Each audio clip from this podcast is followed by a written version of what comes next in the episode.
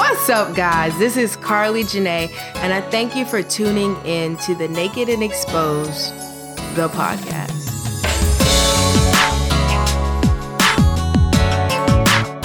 All right, so this is it. This is my first podcast, episode one. Turn up. Don't really know what the name is right now because I'm just doing it. I'm just stepping out of the boat and just taking the leap of faith. For those of you who do not know me, I don't even know where to begin aside from saying that I am just coming out of a wilderness season. For those of you who may be in it, may not even know what a wilderness season is, let me break it down for you. It's when you are literally stripped of everything you identify by. For me, that was graphic design. For me, mainly it was graphic design because my life was built on this idea of becoming creative director for ESPN. And when I got to college, I did everything I could do to make sure that my resume was on fleek. Until senior year, I will never forget my anxiety had hit a all-time high I actually during that time was hospitalized for like I'm talking couldn't walk outside without thinking something was going to happen to me. And I sat in my senior design class and said, "Hey guys, I really don't think I want to be a graphic designer anymore." And you would have thought I just went in there and just smacked everybody in the face.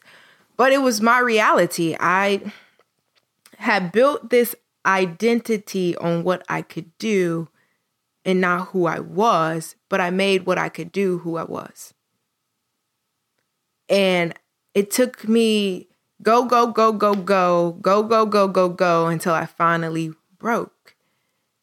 And I had opportunities. I had an opportunity to go out to San Francisco and work with a design agency. I had these things, and I don't say this to brag or boast, but I say this to let you know that it's okay to not know the future in the sense of your current perspective right now. And it's okay because I had to go through that. I started coming commuting to Raleigh to go to Elevation Church with Pastor Stephen Furtick. And at this time, post graduation, my university offered me a temp position for two months, which two months, with extended into four, which extended into me writing the program or the position that I didn't get, but got offered a contract position. And I will never forget, like it was a lot. And during that time is I don't want to do graphic design anymore. I really don't want to do this. But what do I do? Because it's all I it's all I am. Wrong. I started commuting to elevation, started serving. Fun fact, I bought a camera if I could be completely transparent with you, somebody I know um, purchased a really nice camera. And I was like, oh my gosh, I have to get a really nice camera too. And I ended up getting a camera. Yo, like comparison, pride, envy, all of that. I have no shame in that.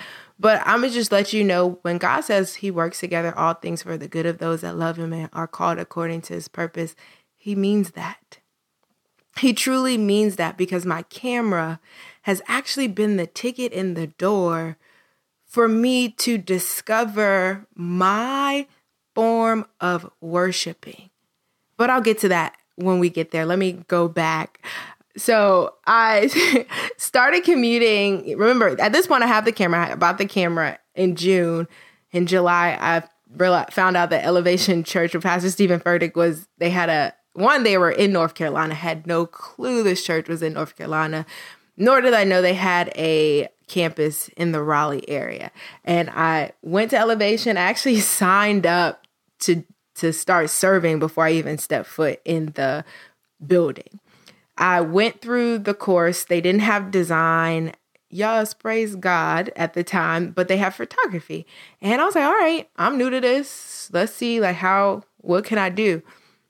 Listen, listen, your girl was actually pretty pretty decent at the photography game.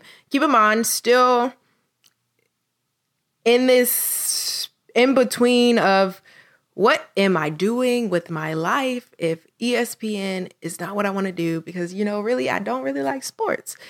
I, for me personally, playing it, don't really like to watch it if I can be completely real, unless there are people up there that I know that are playing and I love to support them. But I'm just like, I like, let's try this camera thing out. They don't have a creative team at the time, so I don't really got to do that. And a couple months go by, right before September 1st, literally the week leading up to September 1st, Pastor Stephen preached that Sunday, I challenge you to make three decisions this week. I said, All right, God doesn't give me indecision. So I'm going to resign. I gave my two weeks' notice and actually ended up leaving that Thursday. So September 1st, I found myself back at home. And I'm the type of person that at the time, because your girl has definitely come a long way, but I was just the type of person like, I'm never going back home. I'm trying to move out. Da, da, da, da. Well, I had an opportunity to move out to San Francisco. Couldn't do it. Couldn't imagine being that far away from home for the first time in my life. Or, you know, God is like, He has a sense of humor. It kind of makes us sometimes eat the, the I'll nevers and for a good cause to make us grow through the process of the I'll never, to, to never, to be cognizant of the words you speak. Um, and that was kind of what happened. I found myself back at home, and within a month, I applied to the internship with Elevation and I actually signed up for three different programs and I got picked up for graphic design.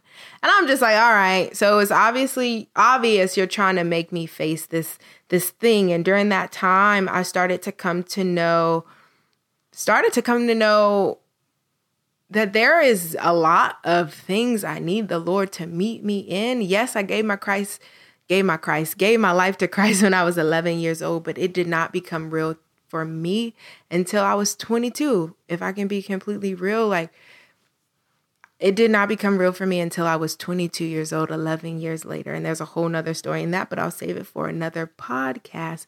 But just to know that I had gone from wanting to do this to not knowing what I wanted to do to getting surrendering to the call to the Lord's call on my life. And now here I am. I just published my first book and just which is on Amazon, which is called It Hurts to Heal, and I just released 12 spoken word pieces.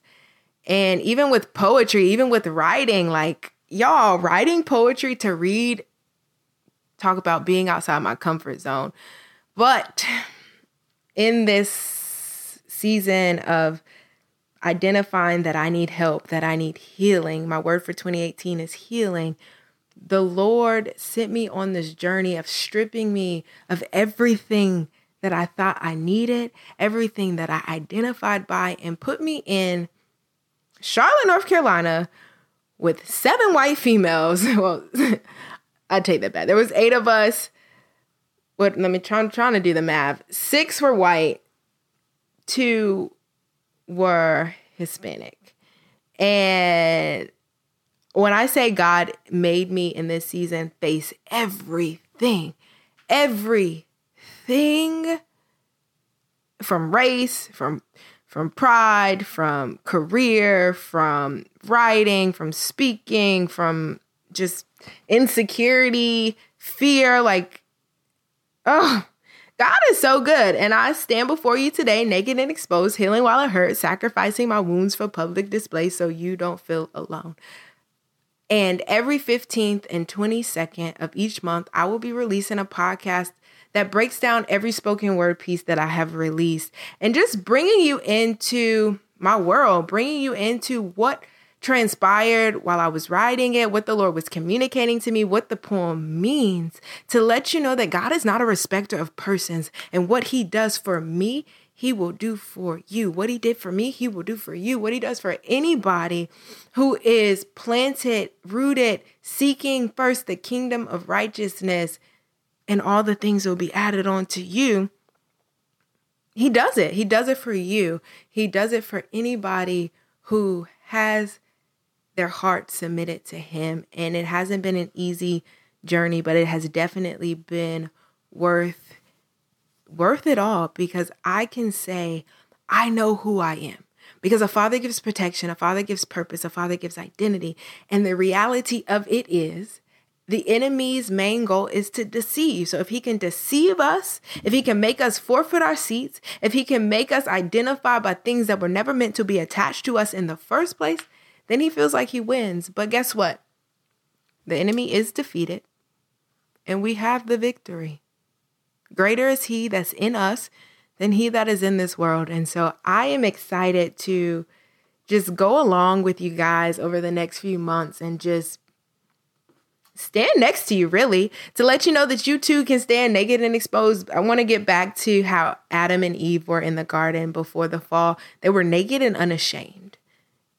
Sure, at that time, it you know that that meant literally, um, and spiritually. But in this case, I'm talking spiritually. I'm talking where you're not ashamed to stand boldly and confidently in the truth, but you have to be okay with understanding that your truth may not be the truth. And it's this process of allowing God to peel back all the layers and giving you a fresh perspective for everything you have carried since birth. And even before birth, things that have been in your bloodline for years that you are called to be the one that breaks the curse.